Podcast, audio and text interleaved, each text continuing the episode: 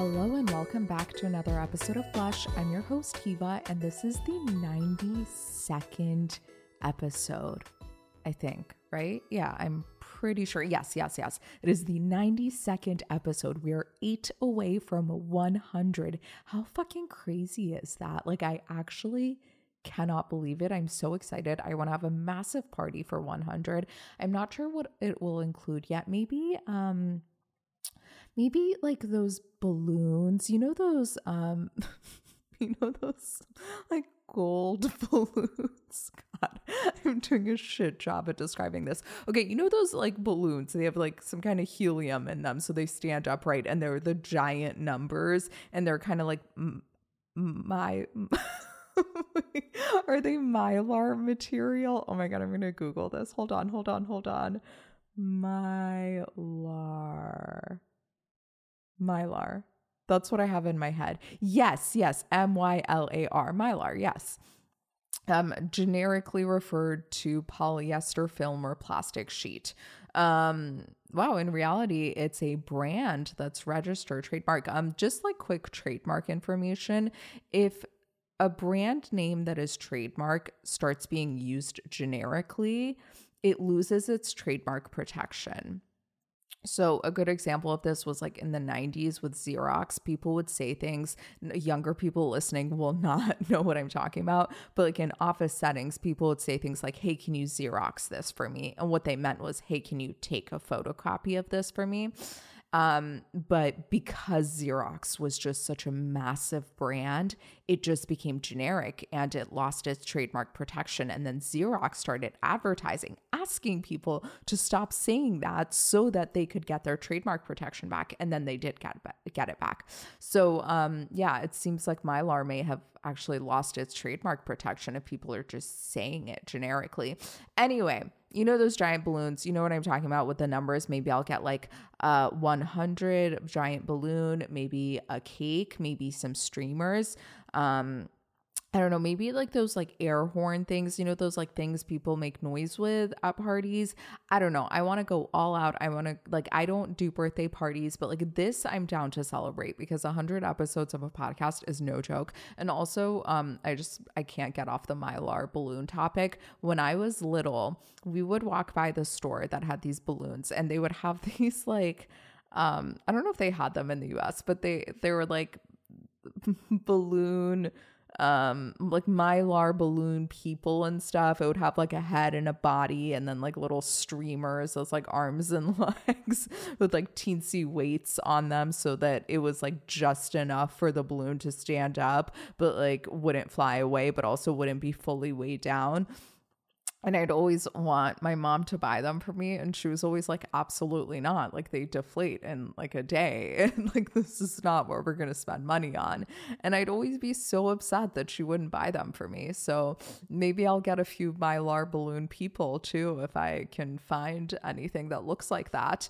And um, yeah, just really have a part. Oh my God, have so much salt and vinegar chips, like every different brand of salt and vinegar chips. Maybe I'll do blind taste test. I want to do a blind taste test of like all the different brands that are vegan. And um, I think I'm going to throw it on TikTok, not on the blush TikTok. I'll do it on a different TikTok account because I think that would be like too chaotic. Um, and yeah, um, so yeah, all these things.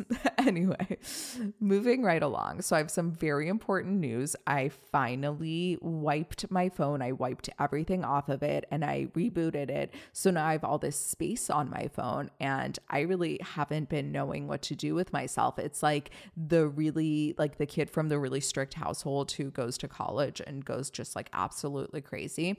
Like on Tuesday, I went and I got drinks with a friend and I took like a few videos while we were at drinks. In all fairness, it's because I ordered this um, martini situation and it came out like some kind of like fucking science experiment.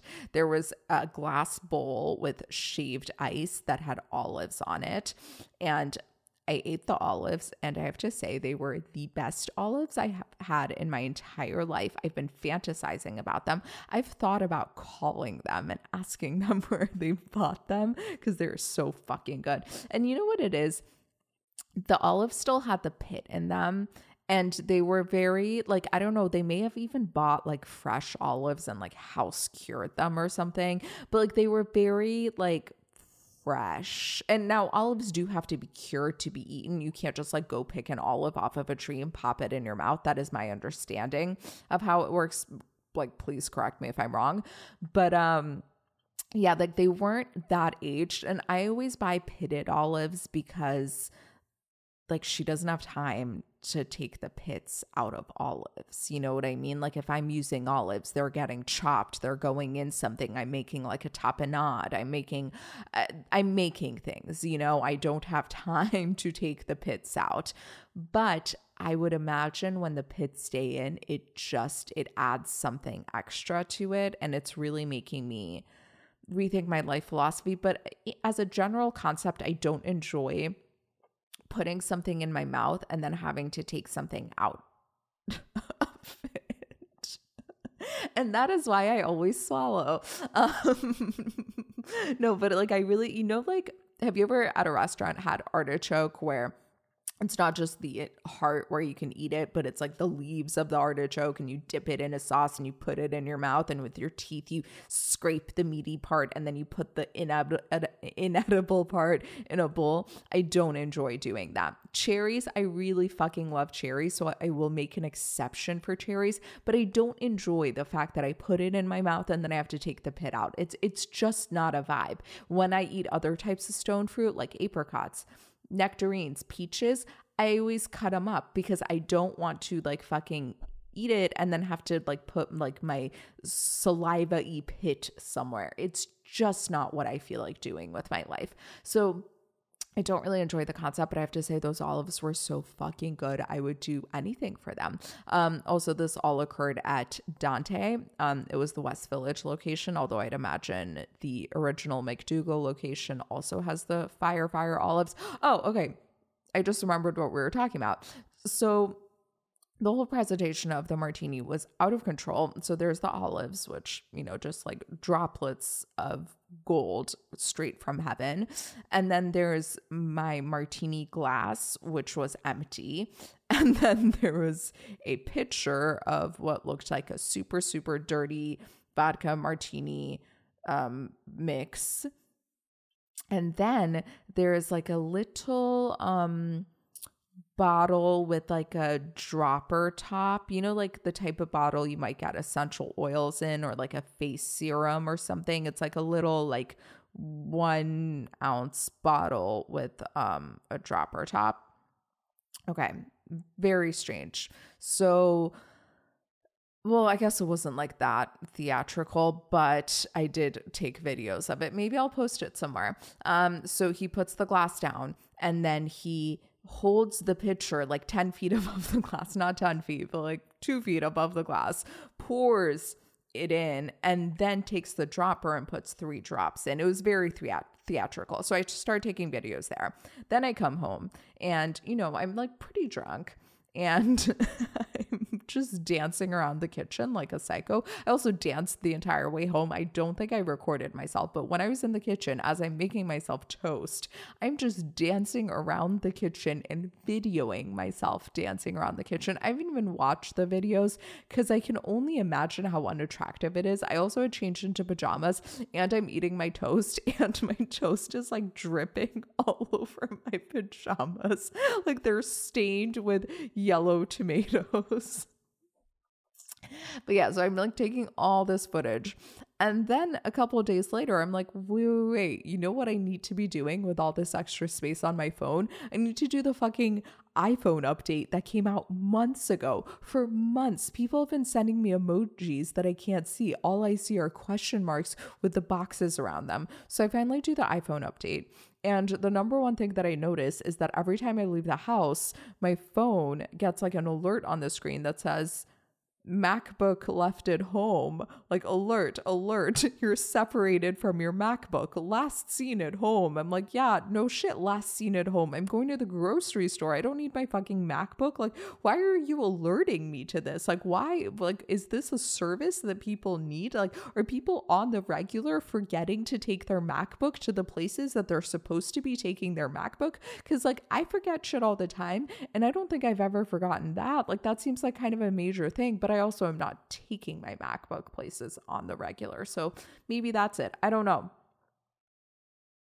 Anyway, what I really, really wanted um, was to see all these new emojis, and I can't even see them. I found one and the way that I found that was that I searched in my text history emojis and then I saw that I texted my sister-in-law and I was like, "Oh, I can't see that emoji because I haven't done the update." So she sent a screenshot. So I'd already seen that emoji. But like what are all these emojis that people have been sending me for months now that I haven't been able to see? Like if anyone's listening to this and they know which ones are the new emojis, could you just like DM them to me, please and thank you. Um other updates, I realized I haven't talked about Samantha in a while, and um, I got some people asking about her, which, like, how sweet. Thank you so much. She's doing really well. She's out of um, confinement. She is now allowed to walk, although we are very gradually increasing the lengths of her walks. She, you know, we still don't let her jump on furniture or anything like that. Um, the other day, I took her to the grocery store for the first time since all this happened, and she loves shopping. Like, it is one of her favorite activities. And so, not being able to go to the store all this time has been very hard on her. And there's a grocery store that's just two blocks away from me. And so, she's worked up the strength to walk there. So, um, yeah, so I took her to the store. She really enjoyed it. It's not, you know, she loves grocery shopping. What she really loves is going to stores that sell makeup and going to the makeup section. That's definitely her favorite. She really, really likes like very bougie boutiques. So, you know, all of that stuff is a bit further away. So it's going to take a minute for her strength to get up there. But I think the grocery store is a really nice start for her. And yeah, I mean, all in all, things look good. I don't know. It's very, it's one of those things that's hard because she can't speak, right? So like I don't know what she's thinking. I don't know what's actually going on. Like when people are like, "How is she?" I'm like, "I think good." I think, but like that's all I can really tell you. Like if something was going on, I mean, I watch her like a hawk, but like it could completely evade me. Um and you know, she's also old and she's had other issues including autoimmune issues and so every day I really I really employ this like stoic principle, like from Stoicism, which says that like you should treat your loved ones every day like it could be their last day. Cause like it could be their last day. So like really try to enjoy their presence as much as you can and like don't leave anything unsaid and, you know, whatever. And that's how I live with her every single day. I'm like, this could be her last day. So, like, I want to snuggle with her as much as possible. I want to show her as much love uh, and you know, do I necessarily crush it every single day? No, like I'm separate from her right now. And I could tell you, like, if she were to die tomorrow, I'd be like, well, why did I spend an hour recording separate from her? Why didn't I have her like completely attached to me? Okay, this is getting really sad. So I'm just going to move on. Um, people have also asked about Ozzy's um, bike accident. He's doing okay. Um, we think he might have a broken finger or two, honestly, because it's like, still kind of swollen and like kind of numb. So, you know, instead of going to a doctor or something like a normal person might, he I was like, should we get like a finger splint or something for you? Because he was like, well, it's not like the doctor can do anything, which I, I actually do understand. Um, and he's like, oh, I can make something. So you grab tape and you just tape two of his fingers together. And I was like, we could have used like chopsticks or something. Like, I don't like, I've done this type of thing with plants before. I mean, we could have fashioned something a little bit better than this, but no, he just has his fingers taped together. So, yeah, I don't know about that. Um, his crotch is like not looking great. Like, it's really, I'm not gonna lie, there is a gigantic bruise on his inner thigh, like right by his crotch, that is I mean, it's fucking large and the colors change every day. It kind of, it's like a, its own little tie dye situation. And it's really, it's kind of out of control. Um, yeah, I don't, I, I, I don't know what else to say. Um, but yeah, thank you so much for checking in. Um, you know, the cuts and stuff on his fingers do seem to be healing quite slowly, but they're healing. Um, the fingers themselves hopefully will get better. But yeah, the crotch is like really not looking great. So if you ride a bike in Williamsburg, look out for puddles, that actually have gigantic holes underneath. And he showed me a photo of it, and credit where credit's due, like it does just look like a puddle. Like I would have never thought that there's a massive hole underneath there. So, yeah, not an ideal situation. Okay, so I was thinking about this the other day, and it really has like nothing to do with anything, but I'm going to talk about it anyway. so I was looking at a photo of someone, a man, and I was like, wow, he is getting more and more good looking as he ages. And then I was thinking about this how we have this general thing in society where we think that men age well and women don't age well. Like women lose their looks as they age and men get more attractive as they age. And I was really thinking about it, and men and women age the same way by and large, right? Like the same shit happens. Like we get forehead lines, we get gray hairs, we get crow's feet, like the skin might loosen, like all the same shit is happening. What's different is the story that we attach to it, right? It's just, it's aging, it's signs of aging. The thing is, we deem signs of aging attractive in men because what we value in men is like stability, maturity, and an ab- ability to provide financially, right? So in our minds, we have now associated aging with all of those things, and therefore they become more attractive to us. Whereas in women, what we value is like youth and I don't know, ability to provide children. so when we see signs of aging, we think it's less attractive because it goes against what we value in women. But it really, like, when you look at it, we're all aging the same way. It's just, it, it's kind of mind boggling, right? Because how many times, like, I can't be the only person who's looked at a man and been like, God, he's gotten so much hotter. Like, I have this friend who I didn't even think was attractive in his 20s. And now every time I see him, he looks older. And every time I'm like, he just looks better. He just keeps looking better. There are outliers. Like there are some men who, you know, lose their hair and gain a lot of weight. But I would say those are outliers, right? Like by and large, we tend to think of men as getting more attractive as they get older, even like among celebrities. Like some, I don't know, like let's say George Clooney. George Clooney was always attractive he's just attractive in a different way maybe but then there are some guys who like i don't know i think brad pitt for the longest time was getting more and more attractive. He may okay you know what? I'm going to stop talking about this because it's just getting kind of awkward now. So i had my second um, laser hair removal appointment um it was a great time. you know, what can I say? She increased the laser level a little. Now, I will say, so I didn't shave in between the first and second appointment. I only shaved like the day of. Um, and actually, funny story, if you follow me on Instagram, you may have seen this unfold. But the day of my, my appointment, like 15 minutes before, I'm just like out traipsing the streets, running errands, whatever. And I'm recording an Instagram story and as I'm recording an Instagram story, I'm like, wow, my face is looking so hairy. And then I was like, oh, I have an appointment like almost right now for hair removal. So I got laser hair removal um, for Brazilian, and then I wax my arms, I wax my underarms, and I get my face threaded, which, if you're not familiar with that form of hair removal, they basically take a th- piece of thread and like wind it around your hair so that your hair gets stuck in it and then pull it. It's just a form of hair removal. It's like very common in Iran and India and places like that. Um, I think it's really nice for hair removal on the face, personally.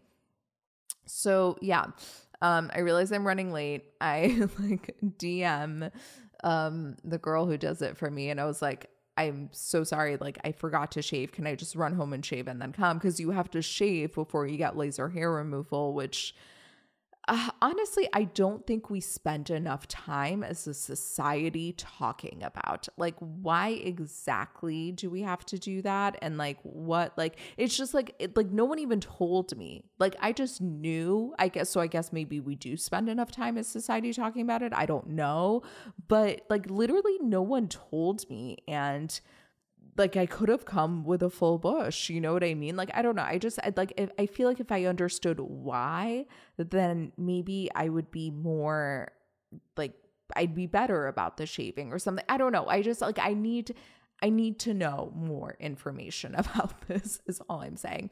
Anyway, but um I noticed in between my first and second appointment, one time like after Ozzy and I had sex, like there was all this like pubic hair that just kind of fell out of my crotch. this is just a weird story. So, yeah, I don't know. I think it's working. And she said that she thought it would work really well on my hair type.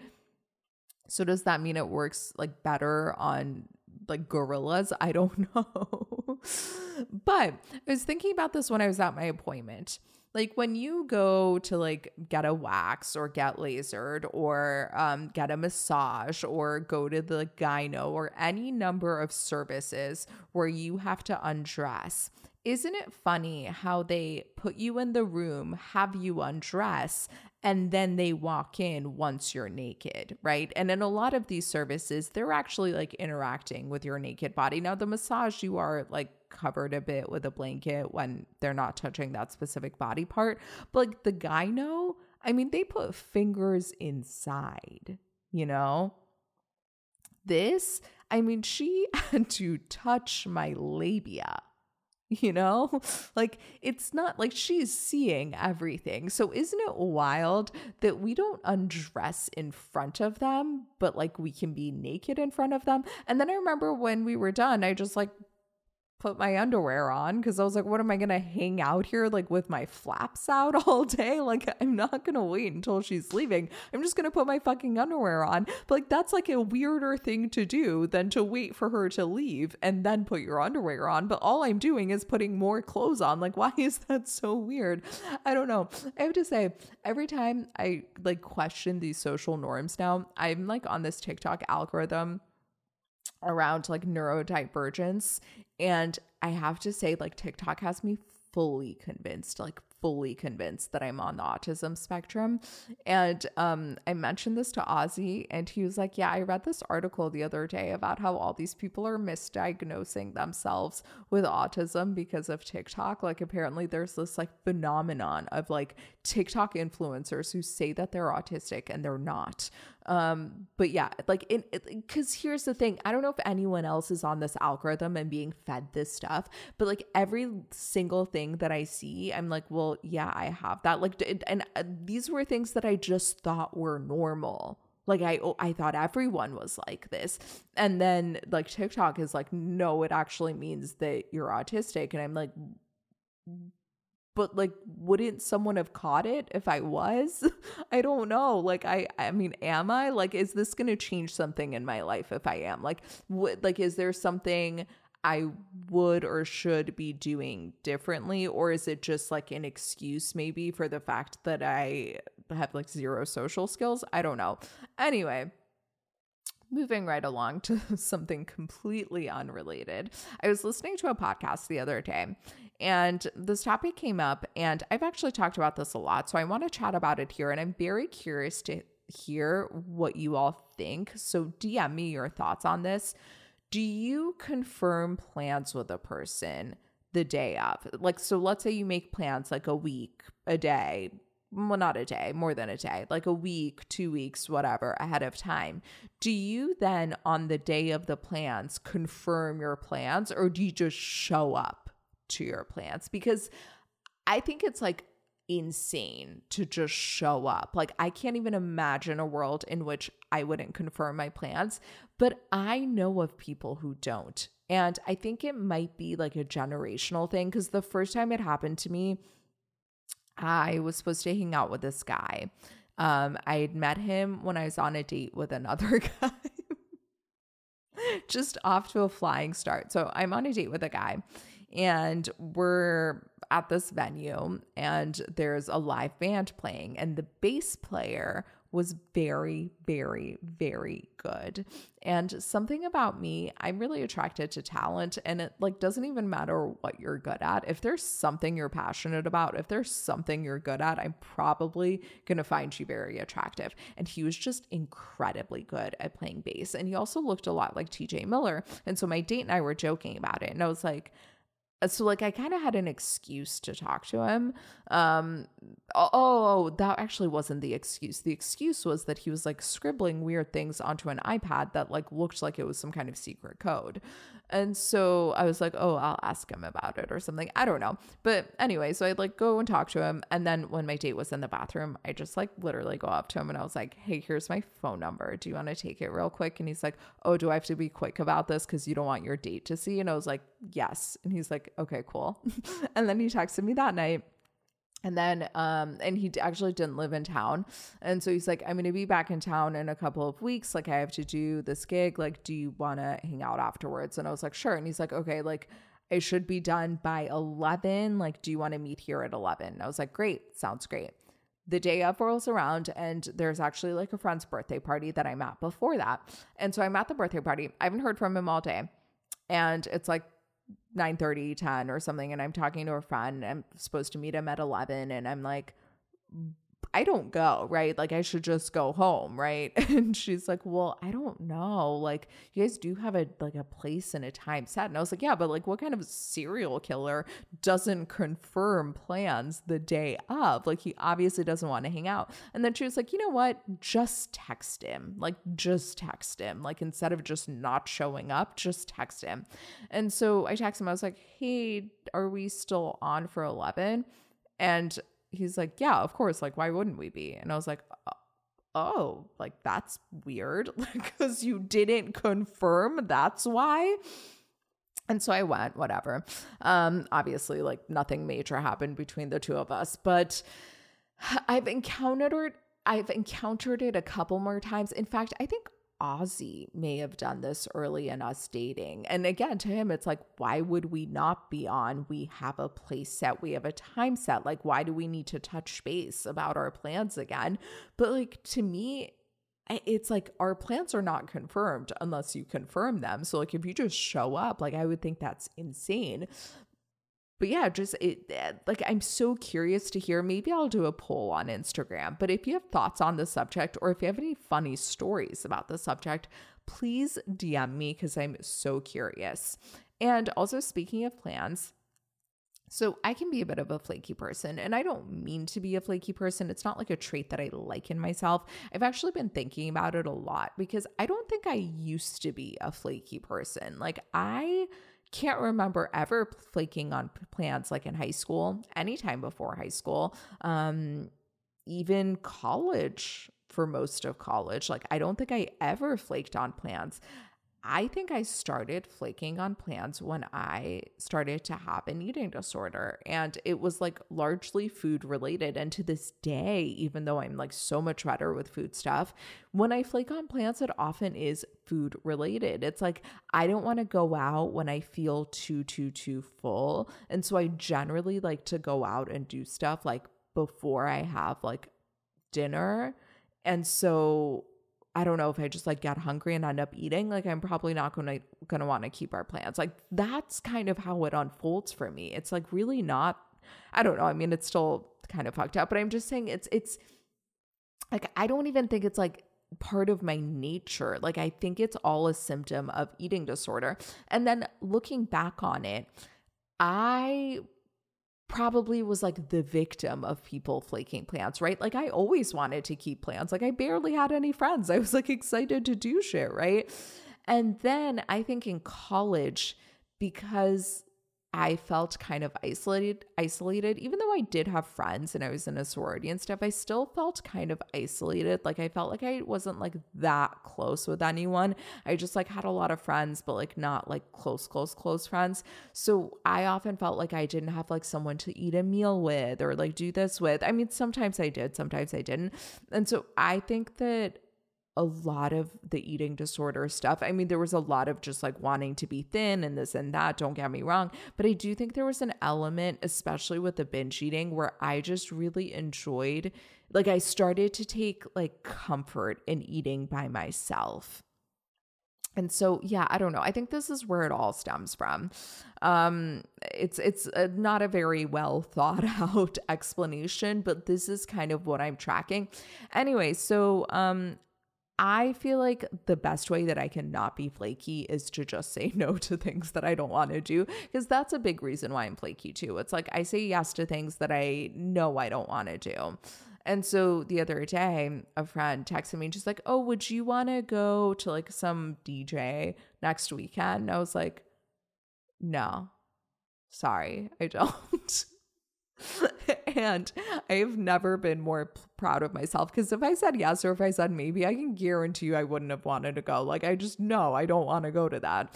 And I'm so fucking proud of myself for saying no.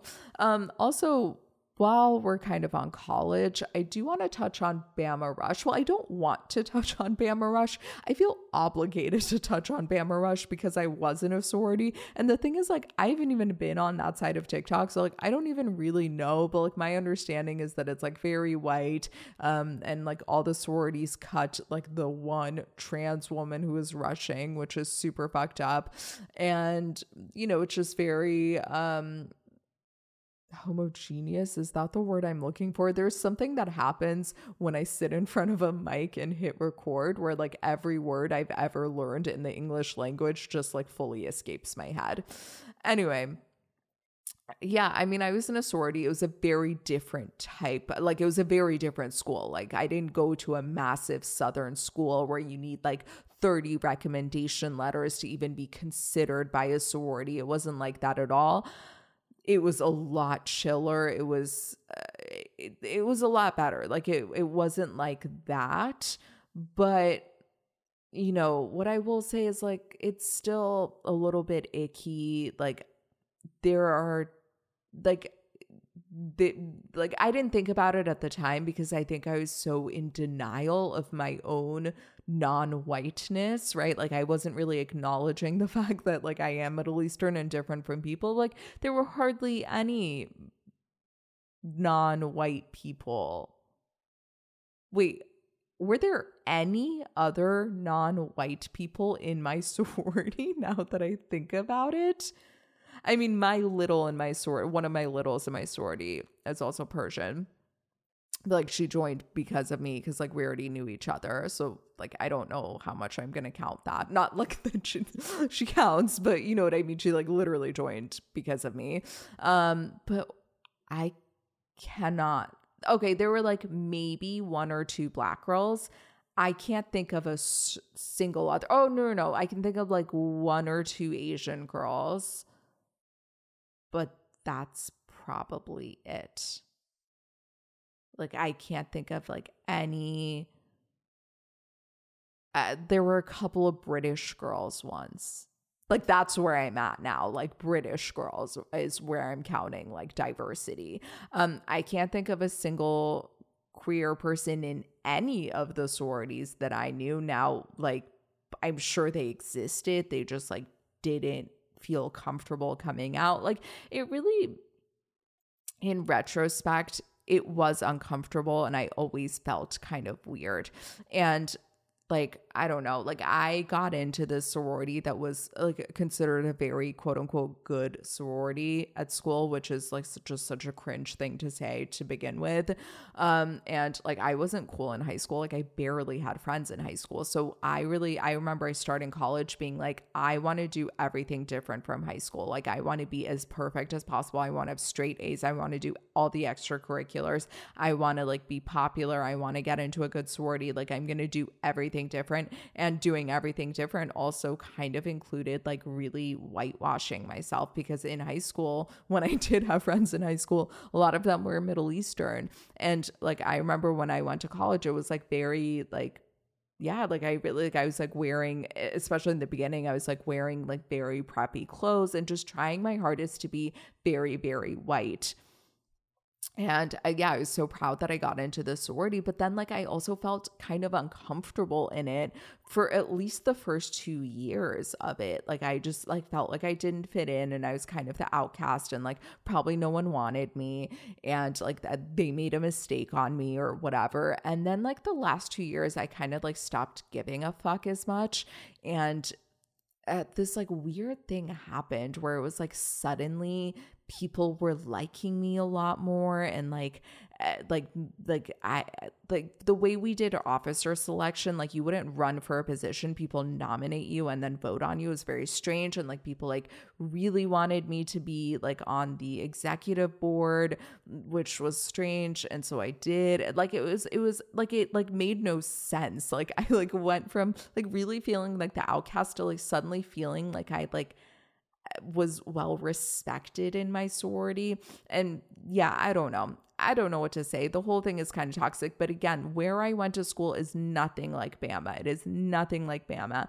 And what goes on there is like really upsetting and I understand that maybe they don't have like the most opportunities for diversity because like there just aren't like that many minorities and stuff. But with Grant, the trans woman, they did literally have an opportunity for diversity that they just gave up. So yeah, I don't know. It is upsetting. And like really when I'm thinking about it, I just I honestly cannot think of a single queer person in my sorority or in any of the sororities that we hung out with.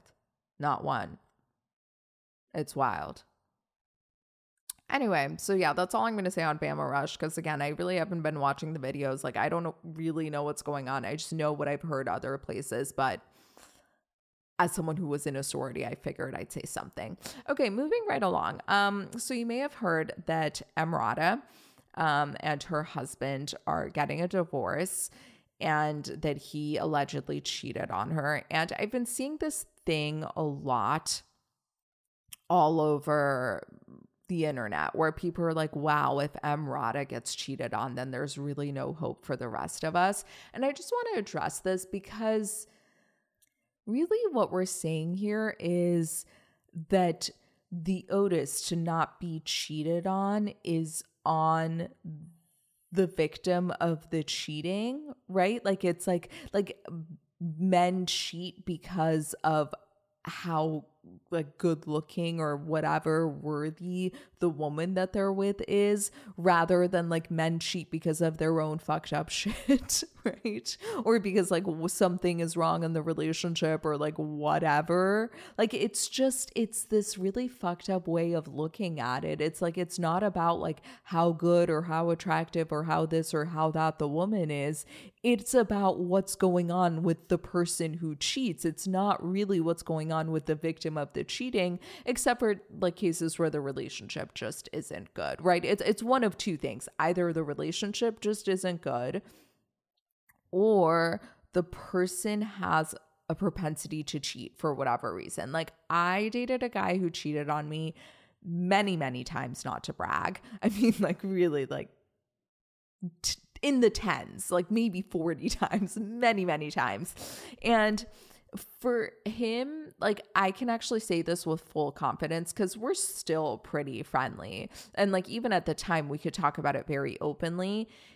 It wasn't anything about us and our relationship. It was 100% because he was cheated on in a very bad and very public way, like very public way. Like he was married and um he him and his wife had like a show that they did together and someone called in and was like just so you know your wife is cheating on you and like everyone knows. And so he has like serious trauma from that as one would. Like i understand. I'm not even judging him for that. And so he has since been sleeping with married women and like cheating and things like that, but like specifically really likes to sleep with married women. And it makes sense when you think about it. And so, like, him cheating on me a lot, like, really was not even a reflection of what was going on in our relationship. It was honestly just a reflection of his, his internal mental state. But then I think there are situations where people cheat because like things are rocky in the relationship and like they, you know, they're not getting like, I think it's rarely even sex. I mean, sure, like sometimes it's a bit about sex, but I think it's more about like love and affection and attention. And you go and you seek that outside the relationship. But what it's literally never about is like how worthy the person is. So, this narrative of like, oh, eh, if Emrata gets cheated on, then there's no hope for the rest of us, I think is like actually a really problematic thing to say, even as a joke, because it implies that it's on women to be good enough to not be cheated on. And it's it's just it's never on the victim to not be victimized. It's always on the perpetrator to not do the thing, right? It's it's actually it's kind of analogous to that line of thinking that's like, well, of course she was raped. To look at what she was wearing, right? Which I think we has pro- have progressed enough in society to no longer say shit like that. This I think is very analogous to that. Is that a fucked up thing to say? I don't think so. I don't know. DM me if you think. Okay. Um, a couple more things I want to touch on before I get to, you know, what we're actually here to talk about today. Um, so if you might recall, I've been posting on the Blush TikTok. I've actually completed my one month of posting three times a day, but I'm still kind of posting here and there. And I am on this TikTok algorithm along with the neurodivergence algorithm. I'm on this other algorithm of like TikTok growth videos. And um I notice this advice all the time that's like, make it about the person watching. Like, use the word you. Like, don't make it about yourself, make it about the person watching. And I've noticed that the TikToks that I post that do well actually don't do that. The TikToks that I post that do well are like literally just talking about myself. It's like not even giving advice, it's nothing about the other person, just sharing something about my personal life. And it just, it got me thinking that it's like you have to find the way that works for you. Like there are so many people out there all the time giving advice, like being like, this is the way to do this. This is the way to do that. This is the way to grow on TikTok. This is the way to grow on Instagram. This is the way to heal your gut health issues. This is the way to, you know, whatever. This is the way to heal this. This is the way to heal that. And people can tell you what they did that worked for them or what they've seen that works has worked for other people, but at the end of the day we all have our own patterning and it's not always the same and sometimes like like you just have to figure out your own patterning and you can look to other people for like uh, I don't know, inspiration or just like get a sense of what worked for them. And maybe what worked for them will work for you, but there's no guarantee that it will. Like you can try different things on, but you know, in today's kind of influencer culture and like um, coaching culture and like various experts on various things culture, I think it's really important to keep in mind that just because something works for one person doesn't mean it works for you. And it really bothers me. I see this like in the food and wellness space a lot where people be like, oh, like I just want you to eat the way that I do because I feel so good on this diet. And so, like, eat the way that I do. And it's like, okay, but just because it works for you doesn't mean it works for other people. Like, we all have different needs, like, we all have different patterning. So, I don't know. I guess my message is to not get too caught up in how other people do things. Now, I'm not saying completely shut it out because it can be helpful and useful information, but just because something works for one person doesn't mean you have to adhere to that. Allow yourself to like be creative, to take artistic liberties with things and figure out what actually works for you. Um, okay, so we're just gonna do recommendations of the week and move right into it. Um, quick aside with recommendations of the week. I watch stuff on Hulu a lot, particularly like Bravo. And um, oh, and on Bravo, if you're curious at all, I am fully caught up with Below Deck Med, which I'm obsessed with. Um, and again, if you've never watched Bravo and you're kind of like not into the housewives, which I get it, like honestly, watching Real Housewives of Beverly Hills has become like a chore for me. And I'm not sure why I do it. I'm honestly not sure why I do it. Every time I watch it, I'm like, is someone paying me to be watching this? Because that is like the energy with which I'm doing it, as though it's like part of my fucking job or something. But if you're like kind of not into housewives and stuff like that, check out Below Deck Med. It's very different from other reality shows. I really think you'd like it. Like the aesthetics are beautiful, the editing is chef's kiss, and it's it's just kind of interesting. Um, I started Below Deck Down Under, um, which is fine. It always takes me a while to get into a new show, but it's fine. Um, the uh the what's it called? The captain of their boat is extremely attractive and single and so it's kind of a shit show because everyone hits on him. Anyway so on hulu there's ads and i see these progressive insurance ads all the time with like jon hamm and they're all kind of different but like the main theme is that he's in love with flo the progressive insurance lady.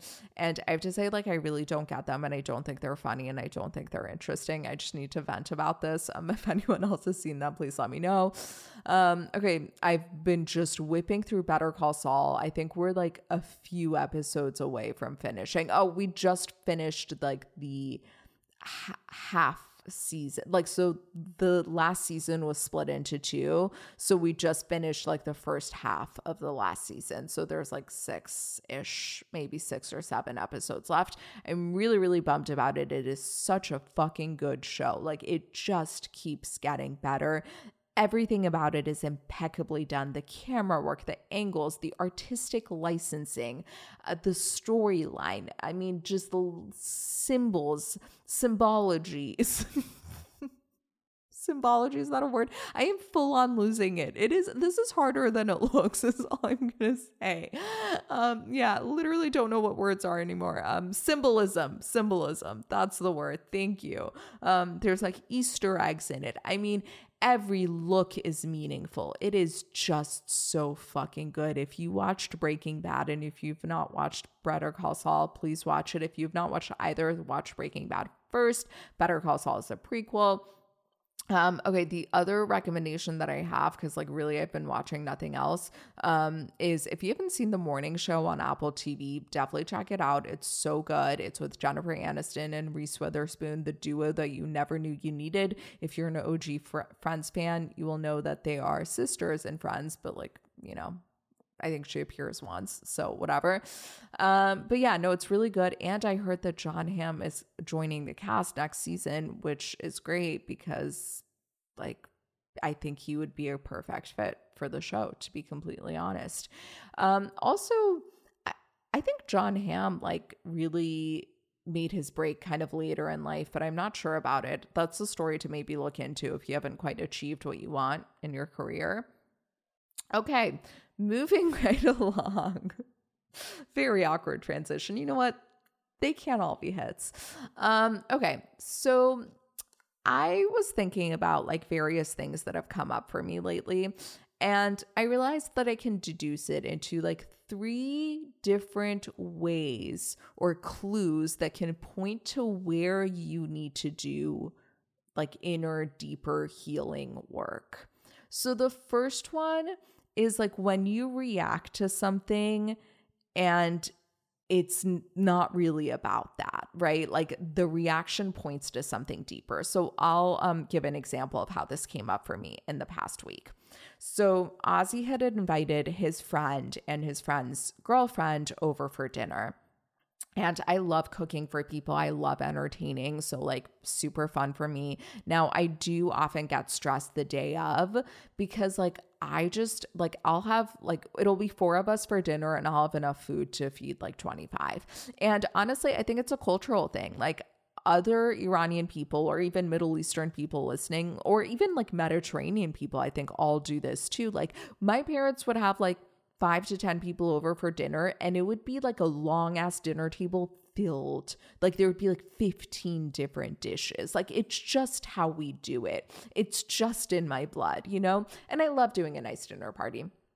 whatever super bummed again the day of i get a little stressed but like if you've ever been around a chef like if you've ever worked in a kitchen a professional kitchen or if you watch below deck you will know like chefs can just be kind of cunty like it's just it's a little bit of a high pressure situation you get stressed you get a little like cunty it just happens right so like the day of i'm always like not the most pleasant but super excited. Then, like the morning of, we wake up, and now Ozzy's on this like super stressful project. He's not on location, he's working from home, but he's just like really working around the clock.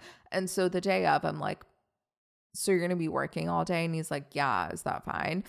And I was like, Well, so you're not going to help me? And he's like, When have you wanted help in the kitchen before? Like, I mean, like, do, do you need help? Like, you've not once asked for my help before in the kitchen. In fact, you actively asked me to like leave the kitchen. And I was like, well, okay, but like with other stuff. And he's like, okay, like what? And I was like, I don't know, like we need to clean. And he's like, we really don't. Like, it's just like my good friend and his girlfriend. Like, it's really not a big deal. And I was like, no, but like, like we need to clean.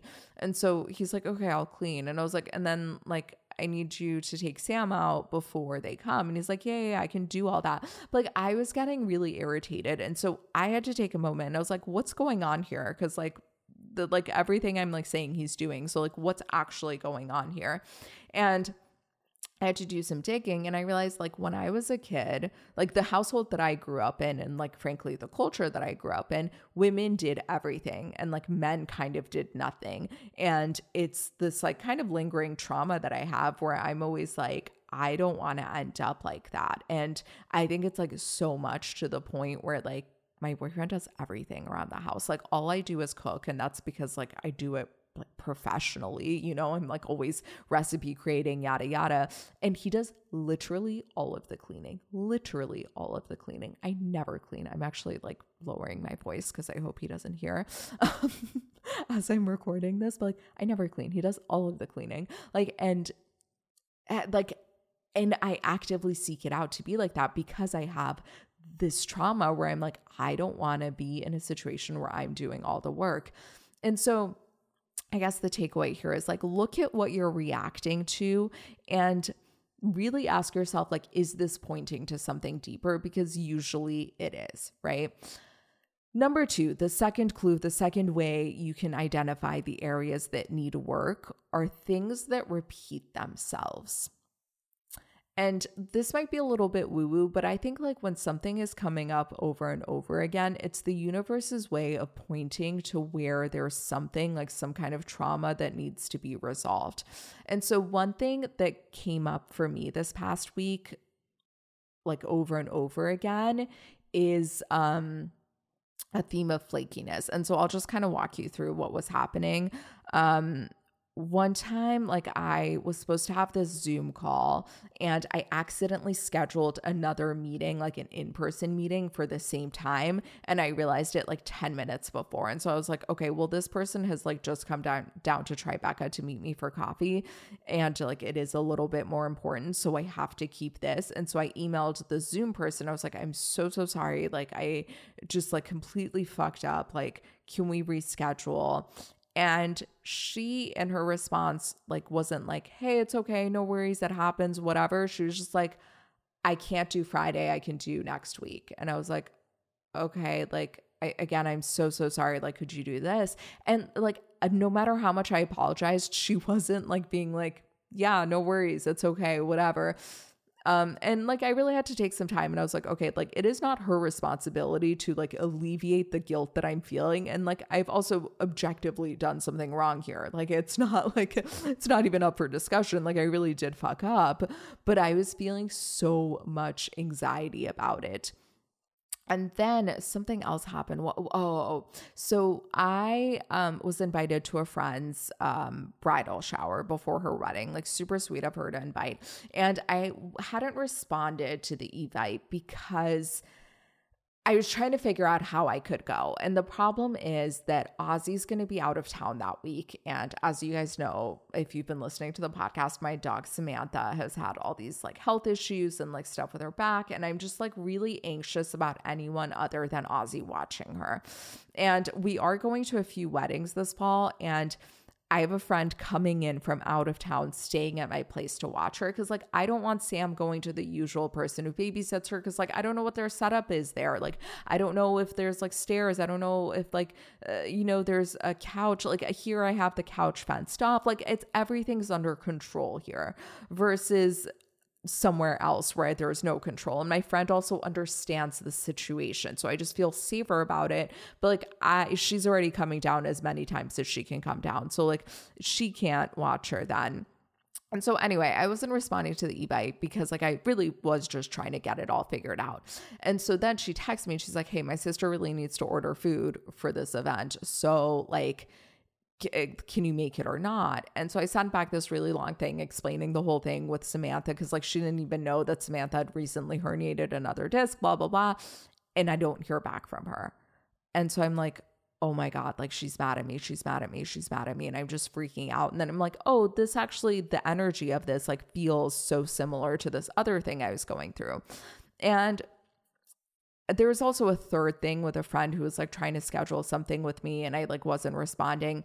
Anyway, so I really thought about it and like the root of all of these to me was the flakiness and the root of the flakiness actually is like the eating disorder stuff that I was talking about and how like I felt rejected a lot and so I'd like use food to soothe and then like once I developed the eating disorder, it's like flakiness kind of protected me from rejection because like in my head I'd be like, okay, either like I'm not going to eat and like I'll go and do these plans or if the plans fall through for whatever reason, then it's okay because I can stay home and binge. And then like just like the comfort that I would get and like honestly just like the food that I would get from binging started outweighing actually keeping the plan so then I became flaky. I don't know if any of this is making sense. But anyway, I think like when the same type of thing is coming up in your life like more than once, it's something to pay attention to because I think it's there to teach you something.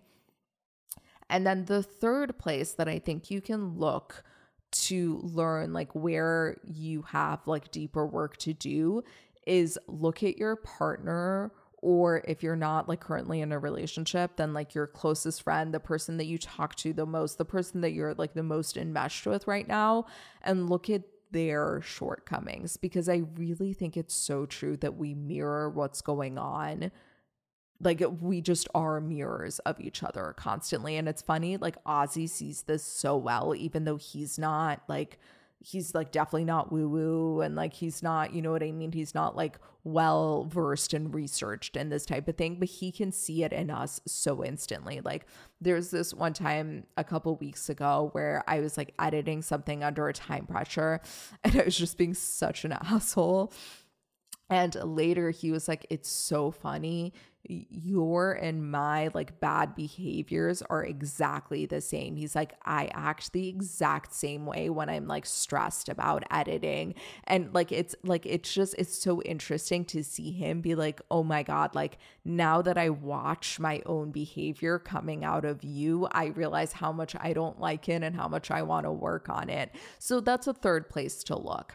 And, um, the way that I would go about this, this is the way that I actually do go about this, is I keep a note on my phone and every single time that I get triggered, I write it down and I write down like what happened and what I'm feeling. And that kind of helps me see the patterns. Like the thing with the flakiness, the the way that I was able to see that pattern is because I was documenting it each time it happened. Or the thing with like the dinner party, right? It would have been easy to just be like, well, he's like not even helping me or like he said he's going to be busy and like leave it at that. But it takes like it takes practice of like noting everything that's happening and like digging a bit deeper to see that deeper layer. And then the way that I work on it, I'm just going to be honest. What I do is like I guide myself in a meditative process that uses elements from like NLP, hypnosis, somatic body work, and EMDR to reprocess trauma and then to like create and strengthen new neural pathways. And um it's like really hard to explain without like literally like doing it in front of someone and again like if you like I feel comfortable doing this because I've done a ton of therapy and stuff, but like I don't really recommend like trying to do EMDR on yourself. Like I like it's not a recommended thing. I'm just being honest about what I actually do. So, um for example, with the mom thing, right? So I'm like sitting there thinking about it. I'm like, all right, why am I ir- irritated? I figure out that it's because I had that experience in childhood where I'd always see my mom working, working, working, like doing all this stuff around the house, and my not my dad not really helping out around the house. Now, in all fairness, he did have a job outside the house, and that's just kind of like historically how we right it's like a team right? That's how just how we divided things up. Like one person is out bringing money in for the household while the other person is running the household. That but whatever as a child, it can be traumatizing, especially when your mom is complaining a lot and complains about like how lazy your dad is and how this and how that and how hard it is on her. Like, that's very traumatizing for a child to be around. And it really, like, you're like, I will never be like that. I never want to be stuck in this situation. So, what I would do is like I'll get myself like in the meditative state, right? And then like I like use like elements from EMDR just to like reprod while thinking about the trauma.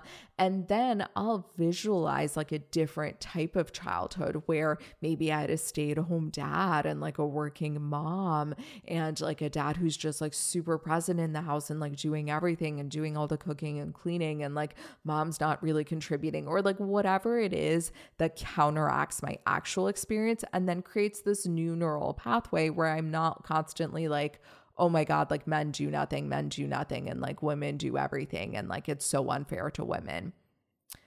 So, yeah, that's just a synopsis of my personal process. Again, I do recommend if you're uncovering trauma to work with someone, but I will always be honest about what I'm actually doing.